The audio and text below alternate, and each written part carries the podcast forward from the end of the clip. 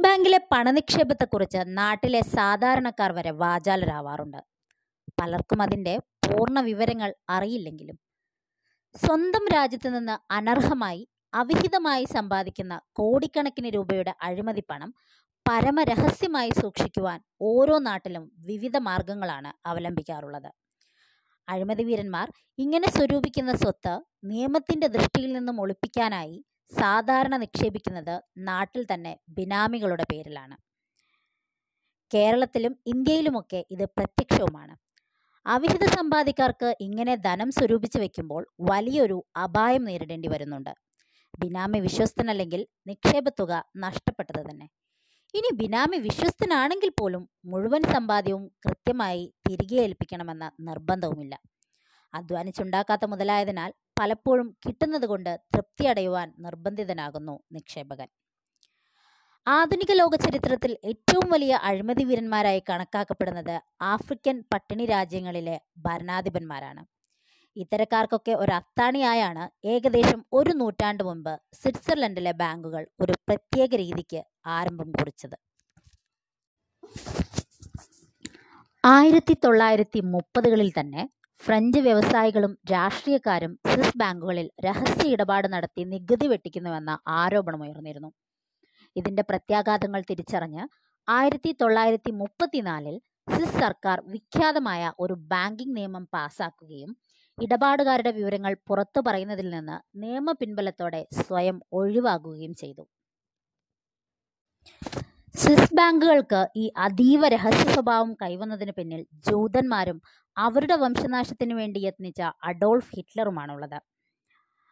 ലോകമഹായുദ്ധകാലത്ത് അതിസമ്പന്നരായ ജൂത പ്രമാണികൾ തങ്ങളുടെ സ്വത്തും ധനവും സുരക്ഷിതമായി ഒളിപ്പിച്ചു വെക്കാനുള്ള ഒരു സങ്കേതമെന്ന നിലയ്ക്കാണ് സ്വിസ് ബാങ്കുകളെ ഉപയോഗിച്ചത്.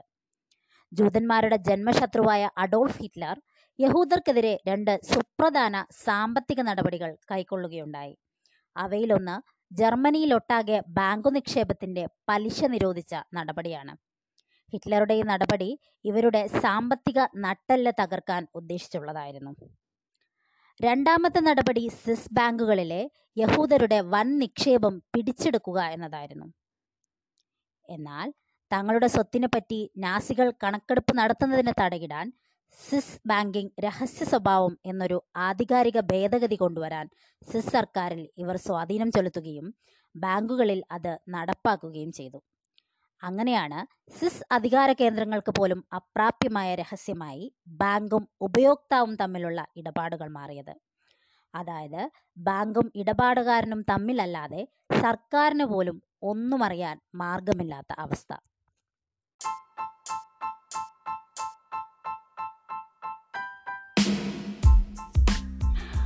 അയ്യോ. പറഞ്ഞു പറഞ്ഞ് അങ്ങ് കാട് കയറിപ്പോയല്ലേ? നമസ്കാരം ഉണ്ട് കേട്ടോ. നിങ്ങൾ കേട്ടുകൊണ്ടിരിക്കുന്നത് ബുക്കിസയാണ് കേട്ടോ. ഇതിപ്പോ എന്താ പതിവില്ലാതെ അഴിമതി സിസ് ബാങ്കിങ് അതിന്റെ കുറച്ച് ചരിത്രം ഒക്കെ ആയിട്ട് വന്നതെന്നല്ലേ? ഞാൻ അതേക്കുറിച്ചൊന്നും കൂടുതൽ പറയണില്ല. പതിവ് പോലെ ഇന്നും ഒരു പുസ്തകത്തെയാണ് പരിചയപ്പെടുത്തുന്നത്. ഇതിപ്പോൾ ബാങ്കിങ്ങും അല്ലെങ്കിൽ അതിന്റെ ചരിത്രമൊക്കെ സംബന്ധിച്ച പുസ്തകമാണോ ഞാൻ പരിചയപ്പെടുത്തുന്നതെന്ന് തോന്നിയേക്കാം. പക്ഷെ അതല്ല കേട്ടോ ഇതൊരു യാത്രാ വിവരണ ഗ്രന്ഥമാണ്. അപ്പോൾ അതിന്റെ ഡീറ്റെയിൽസിലേക്ക് കിടക്കല്ലേ? സ്വാഗതം. ഈ പുസ്തകത്തിന് മുന്നിൽ അങ്ങനെ പ്രത്യേകിച്ച് എന്നും പറയാറുള്ള പോലെ ഒരു കഥയൊന്നും എനിക്ക് പറയാനില്ല കേട്ടോ പക്ഷെ ഒരു വലിയ ഇഷ്ടം പറയാനുണ്ട്. എന്താണ് ആ ഇഷ്ടം എന്നല്ലേ? സ്വിറ്റ്സർലൻഡിനോടുള്ള എന്റെ ഇഷ്ടം. സ്വിറ്റ്സർലൻഡിനോട് എനിക്ക് വല്ലാത്ത ആഗ്രഹമാണ് മോഹമാണ് സ്വിറ്റ്സർലൻഡിനോട്. അത് എന്താണ് എന്ന് ചോദിച്ചാൽ എനിക്കും അറിയില്ല. ഏതാണ്ട് ഒരു എട്ടാം ക്ലാസ് മുതലൊക്കെ ഞാൻ പറഞ്ഞു നടക്കുമായിരുന്നു ഞാൻ ഒരിക്കൽ സ്വിറ്റ്സർലൻഡ് പോകും. അവിടെ കുറച്ച് നാൾ താമസിക്കും എന്നൊക്കെ. അതെന്താണ് അങ്ങനെ ഒരു ഇഷ്ടം എന്നുള്ളതിന് കൃത്യമായിട്ടൊരു മറുപടി പറയാൻ എനിക്ക് സാധിക്കുന്നത് ഇപ്പോഴും സാധിക്കില്ല അന്നും സാധിക്കില്ലായിരുന്നു. പക്ഷേ അങ്ങനെ ഒരു ഇഷ്ടമുണ്ട്. സാധാരണ നമ്മൾ ഏതെങ്കിലും വിദേശ രാജ്യത്തേക്ക് പോകാം ഒരു യാത്ര പോകാം. അവിടേക്ക് കണ്ടിട്ട് വരാമെന്ന് ചോദിച്ചാൽ ഭൂമിയിലെ എല്ലാ കാഴ്ചകളും കാണണം എന്ന് എല്ലാവരെയും പോലെ ഞാനും ആഗ്രഹിക്കാറുണ്ട്. അതുപോലെ ഒരു ഇഷ്ടം എന്നല്ലാതെ മറ്റേതെങ്കിലും ഒരു രാജ്യത്ത് താമസിക്കുന്ന കാര്യമൊന്നും എനിക്ക് അത്ര താല്പര്യം തോന്നാറില്ല. എന്തുകൊണ്ടോ? എനിക്ക് എന്റെ നാടേ ശരിയാവുള്ളൂ. അങ്ങനെ കരുതുന്ന ഒരാളാണ് കേട്ടോ ഞാൻ. മറ്റൊരിടത്ത് ജീവിക്കുക എന്നെ സംബന്ധിച്ച് ഒട്ടും എളുപ്പമായിരിക്കില്ല പക്ഷെ അങ്ങനെ എന്തെങ്കിലും പോകേണ്ടി വരികയാണെങ്കിൽ ഞാൻ സ്വിറ്റ്സർലാൻഡേ ചൂസ് ചെയ്യൂ കേട്ടോ എനിക്ക് സ്വിറ്റ്സർലാൻഡ് ജീവിക്കണം. എന്ന് എപ്പോഴും ഞാൻ പറയാറുണ്ട്. അതെന്തുകൊണ്ടായിരിക്കും? ആ അറിഞ്ഞൂടാ. അങ്ങനെ ഒരു ഇഷ്ടമുള്ളത് കൊണ്ട് തന്നെ ആവണം. സ്വിറ്റ്സർലാൻഡിനെ കുറിച്ച് എന്ത് കേൾക്കാനും എന്ത് വായിക്കാനും എനിക്ക് ഇഷ്ടമാണ് കേട്ടോ ഇപ്പോൾ അവിടെയുള്ള സുഹൃത്തുക്കൾ അല്ലെങ്കിൽ അവിടേക്ക് പോകാൻ ഉദ്ദേശിക്കുന്ന സുഹൃത്തുക്കൾ അല്ലെങ്കിൽ അവിടെ താമസിക്കുന്ന സുഹൃത്തുക്കളൊക്കെ സംസാരിക്കുമ്പോൾ ഞാൻ കൂടുതൽ ആ രാജ്യത്തെക്കുറിച്ച് ചോദിക്കാറുണ്ട്. അവിടേക്ക് പോകും ജോലി കിട്ടി പോകുന്നു എന്നൊരു സുഹൃത്ത് വിളിച്ചു പറഞ്ഞപ്പോൾ ഞാൻ വരുവാടാ ഒരു ദിവസം. എനിക്കവിടെ കാണണം കാണണമെന്ന് അത്ര ആഗ്രഹമാണ്. അങ്ങനെ അങ്ങനെ ഞാൻ പറഞ്ഞ് പറഞ്ഞ് പറഞ്ഞ് പറഞ്ഞ് എനിക്ക് പോയേ തീരൂ എന്ന് തോന്നിയിട്ടുള്ള ഒരു ഇടമാണ് സ്വിറ്റ്സർലാൻഡ്. ഒരു പക്ഷേ അതിന്റെ ഭംഗിയായിരിക്കാം എന്നെ ആകർഷിച്ച ഏറ്റവും ആദ്യത്തെ ഘടകം. കേട്ട് കേട്ട് അല്ലെങ്കിൽ പല വീഡിയോകളിലൊക്കെ കണ്ടിട്ടുള്ള അതിന്റെ ഭംഗി. ആൽസ് പർവതത്തിലെ യൂങ്ഫ്രോ കൊടുമുടിയുടെ താഴ്വാരത്തേക്ക് എപ്പോഴെത്തുമെന്ന ചിന്തയാണ് ഇപ്പോൾ ഞങ്ങളെ ഭരിക്കുന്നത്. കാൽപ്പനികമായൊരു ഭാവമാണ് സിസിലെ ഗ്രാമങ്ങൾക്ക്. പുറത്തെ കാഴ്ചകൾ ഏതൊരു സഞ്ചാരിയുടെയും മനം കവരുന്നതാണ്. വെറുതെയല്ല സൂറത്തുകാരൻ മുതലാളി ഇവിടെ ഒരു വില്ല സ്വന്തമാക്കിയത്. മഞ്ഞിന്റെ മാറാപ്പ് വലിച്ചു നീക്കി സൂര്യകിരണങ്ങൾ തലനീട്ടുന്നതോടെ പ്രകൃതിയുടെ ചാരുത വർദ്ധിക്കുന്നതായി തോന്നും. തികഞ്ഞ സൗന്ദര്യബോധത്തോടെയാണ് സ്വിറ്റ്സർലൻഡിലെ ഓരോ ഗ്രാമത്തിന്റെയും രൂപകൽപ്പന. ഓരോ ഗ്രാമവും ഓരോ ടൂറിസ്റ്റ് കേന്ദ്രത്തിന് സമാനമാണ്. വേനൽക്കാലമാകുന്നതോടെ ഈ ഗ്രാമങ്ങളിലേക്ക് ലോകത്തിന്റെ പല ഭാഗത്തു നിന്നുമുള്ള സഞ്ചാരികൾ എത്തിച്ചേരുന്നു. അക്കാലത്താണ് ഗ്രാമവാസികൾ തങ്ങളുടെ വീടുകളുടെ ഒരു ഭാഗം ടൂറിസ്റ്റുകൾക്കായി നീക്കിവെക്കുന്നത്. വൃത്തിയും ഭംഗിയുമുള്ള പുൽമേടുകളും റോഡിനിരുപുറവുമുള്ള ചെറുവൃക്ഷങ്ങളുമൊക്കെ എക്കാലത്തും കൃത്യമായി പരിപാലിക്കപ്പെടുകയും ചെയ്യുന്നു. ചെറിയ ചില ഗ്രാമങ്ങൾ പിന്നിട്ട് ബസ് മലമ്പാതയിലേക്ക് പ്രവേശിച്ചു. ഇവിടുത്തെ ഭൂഭംഗിയും ആരുടെയും മനം കവരുന്നത് തന്നെ ഞങ്ങൾ സഞ്ചരിച്ചു വന്ന റോഡരികിലോ കടന്നു പോന്ന ഗ്രാമങ്ങളിൽ എവിടെയുമോ പ്ലാസ്റ്റിക്കിന്റെ സ്പർശം ലേശവുമില്ല. പരിസ്ഥിതി സംരക്ഷണത്തിന്റെ ഉത്തമോദാഹരണമാണ് സ്വിറ്റ്സർലൻഡിലെ ഓരോ ഗ്രാമവും പട്ടണവും. സൂറിച്ചിൽ നിന്ന് ആൽപ്സിലേക്കുള്ള വഴിമധ്യേ ഒരു വലിയ ചുരമുണ്ട്. ബസ് അത് ഇറങ്ങിക്കൊണ്ടിരിക്കുന്നു. ചുരം റോഡും ഭംഗിയായി രൂപകൽപ്പന ചെയ്തതാണ്. ഒരു വശത്തെ അഗാധമായ കൊക്കയിലേക്ക് വീണ് അപകടം സംഭവിക്കാതിരിക്കാനായി കനത്ത ഉരുക്ക് ഫെൻസിങ്ങുകൾ ഉറപ്പിച്ചിട്ടുണ്ട്. മറുവശത്ത് മണ്ണിടിഞ്ഞു വീഴാതിരിക്കാൻ കനത്ത കൽക്കെട്ടും. ഇതൊക്കെ ഇന്ത്യൻ സഞ്ചാരികളായ ഞങ്ങൾക്ക് വിസ്മയമായിരുന്നു. ഒരു മഴ പെയ്താൽ ഇടിഞ്ഞു വീഴുന്ന വഴി തടസ്സപ്പെടുന്ന അവസ്ഥ നമ്മുടെ ചുരം റോഡുകളിൽ നിത്യസാധാരണമാണല്ലോ. മലമ്പാതയിലൂടെ സാമാന്യ വേഗതയിൽ ബസ് നീങ്ങിക്കൊണ്ടിരിക്കുമ്പോൾ അല്പം ദൂരെ ബ്രിയാനസ് പട്ടണം കാണാറാവുന്നു. ഈ പട്ടണത്തിൽ പോലുമുണ്ട് ചെറിയൊരു എയർപോർട്ട്. അതിന്റെ റൺവേ ബസ്സിലിരുന്ന് വ്യക്തമായി കാണാം. ഇപ്പോഴൊരു ടണലിലൂടെ ബസ് കടന്നു പോകുന്നു തുരങ്കം കഴിഞ്ഞുള്ള റോഡിനിരുപുറവുമുള്ള പുൽമേടുകളിൽ പശുക്കൾ മേയുന്നത് കാണാം. തടിച്ചു കൊഴുത്ത പശുക്കൾ.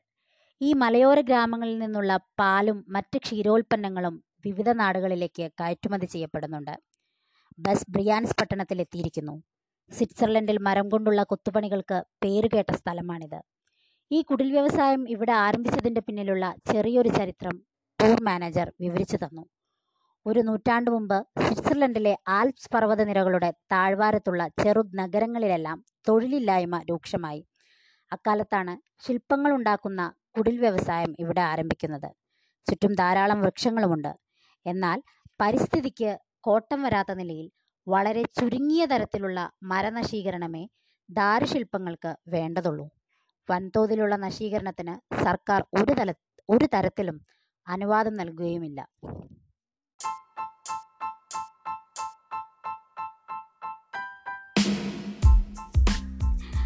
അങ്ങനെ അങ്ങനെ അങ്ങനെ സ്വിറ്റ്സർലൻഡിന്റെ സൗന്ദര്യവും അതിന്റെ ചരിത്രവും അവിടെ യാത്ര നടത്തിയപ്പോൾ ഉണ്ടായ പല വിധത്തിലുള്ള അനുഭവങ്ങളും എല്ലാം പങ്കുവെക്കുന്ന ഒരു യാത്ര നമ്മളെ അനുഭവിപ്പിക്കുന്ന വെറുതെ ഒരു വിവരണമല്ല കേട്ടോ ഒരു കഥ പോലെ നമ്മളെ അനുഭവിപ്പിക്കുന്ന ഒരു പുസ്തകമാണ് എ ക്യു മഹദി എഴുതിയ മെയ്ഡ് ഇൻ സ്വിറ്റ്സർലാൻഡ്. ഇന്ന് ബുക്കിസ നിങ്ങൾക്ക് പരിചയപ്പെടുത്തുന്നത് ഈ പുസ്തകമാണ് കേട്ടോ എച്ച് ആൻഡ് സി ബുക്സാണ് ഇത് പബ്ലിഷ് ചെയ്തിട്ടുള്ളത്. രണ്ടായിരത്തി പതിനാലിൽ ഇറങ്ങിയ പുസ്തകമാണിത്. അപ്പോൾ കഴിയുമെങ്കിൽ കിട്ടുമെങ്കിൽ മെയ്ഡ് ഇൻ സ്വിറ്റ്സർലാൻഡ് എന്ന് പറയുന്ന പുസ്തകം വായിച്ചു നോക്കണം. പുസ്തകത്തെക്കുറിച്ചും ബുക്കിസെക്കുറിച്ചുമുള്ള നിങ്ങളുടെ അഭിപ്രായം അറിയിക്കണം. എന്റെ മെയിൽ ഐ ഡി തൊട്ട് മുകളിലുണ്ട്. അതിന് തൊട്ട് താഴെ എനിക്ക് വോയിസ് മെസ്സേജ് അയക്കേണ്ട ലിങ്കും ഉണ്ട് മറക്കില്ലല്ലോ അല്ലേ? അപ്പോൾ ഇന്ന് ഞാനങ്ങ് പോയേക്കട്ടെ. നന്ദി നമസ്കാരം. ഇത് ഒരു ഐസ് പാലസ് ആണ് മഞ്ഞ കൊട്ടാരം ഇത്തരമൊരു പാലസ് ലോകത്ത് മറ്റെവിടെയുമില്ല. ശരിക്കും ഇതൊരു അത്ഭുത ലോകം തന്നെ. ലോകപ്രസിദ്ധമായ യുങ്ഫ്രോ ഹൈ ഐസ് പാലസിന്റെ വഴുതുന്ന പ്രതലത്തിലൂടെ വശത്തുറപ്പിച്ച സ്റ്റെയിൻലെസ് സ്റ്റീൽ കൈവരിയിൽ ബലമായി പിടിച്ച് ഞങ്ങൾ രണ്ടാളും മുന്നോട്ട് നടന്നു. ഇഴഞ്ഞു നീങ്ങി എന്ന് പറയുന്നതാകും കൂടുതൽ ശരി. മഞ്ഞിൽ പൊതിഞ്ഞ ഒരു ഗുഹ വഴിയാണ് കൊട്ടാരത്തിലേക്കുള്ള പ്രവേശന കവാടം. പാലസിന്റെ ഇടനാഴിയിലൂടെ ഞങ്ങൾ വേച്ചു വേച്ച് നടന്നു. വഴുക്കൽ ഒഴിവാക്കാനായി കനത്ത പി വി സി വല നിലത്ത് വിരച്ചിട്ടുണ്ടെങ്കിലും നടത്തം വളരെ മെല്ലെയാണ്. തെന്നി വീണു പോകാതിരിക്കാൻ കൈവരിയിൽ രണ്ട് കൈകൊണ്ടും പിടിച്ചു നീങ്ങേണ്ടി വരുന്നു. കാൽ നിലത്തുറയ്ക്കുന്നില്ല. ഗ്രിപ്പുള്ള ഷൂ ആയിരുന്നില്ലെങ്കിൽ ഈ മഞ്ഞുകൊട്ടാരത്തിലെ ഇടനാഴിയിലൂടെ ഒരു ഇഞ്ച് പോലും നീങ്ങാൻ കഴിയുമായിരുന്നില്ല. ഞാൻ മെല്ലെ തല ഉയർത്തി നോക്കി. വശങ്ങളിലും തലയ്ക്കു മുകളിലുമൊക്കെ തിളങ്ങുന്ന ഐസ് പാളികൾ മാത്രം.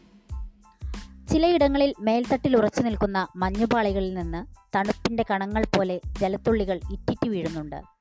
ഉള്ളിലേക്ക് നടക്കും തോറും നിലത്തെ മഞ്ഞിന്റെ വഴുവഴുപ്പും തണുപ്പിന്റെ ശക്തിയും വർദ്ധിച്ചു വരുന്നു. വളരെ സൂക്ഷിച്ച് മെല്ലെ പിച്ചു വെച്ച് നടന്നിട്ടും ഭാര്യ ഒന്ന് രണ്ടിടത്ത് വീഴാനുള്ള ഭാവം കാണിച്ചു. പല സഞ്ചാരികളും ഉള്ളിൽ തെന്നി വീഴുന്നതും കാണാൻ ഇടവരുമായിരുന്നു.